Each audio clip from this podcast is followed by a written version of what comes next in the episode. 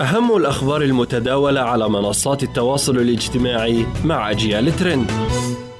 أهلا وسهلا بكم مستمعي ومستمعات أجيال. أجيال ترند معكم حنان محبوبة.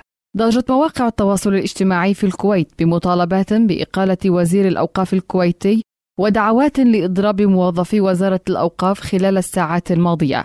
وتصدرت hashtags وزير الأوقاف ووزارة التربية وإضراب موظفي الأوقاف قوائم المواضيع الأكثر انتشارا في هذا البلد الخليجي فما القصة؟ بدأ الجدل منذ مساء الثلاثاء عندما نشر الحساب الرسمي لوزارة الأوقاف والشؤون الإسلامية على تويتر بيانا أعلن فيه تعميما إداريا بشأن دوام الموظفين خلال الفترتين الصباحية والمسائية رغبة في تنظيم أوقات الدوام الرسمي ولعل أبرز ما أثار حفيظة موظفي الوزارة النقطة المتعلقة بدوام الوزارة في الفترة المسائية والتي حددت أن الدوام للرجال والنساء سيكون اعتبارا من الثانية ظهرا وحتى التاسعة مساء وهو ما أثار أيضا جدلا عبر مواقع التواصل وانتقادات لتلك التغييرات.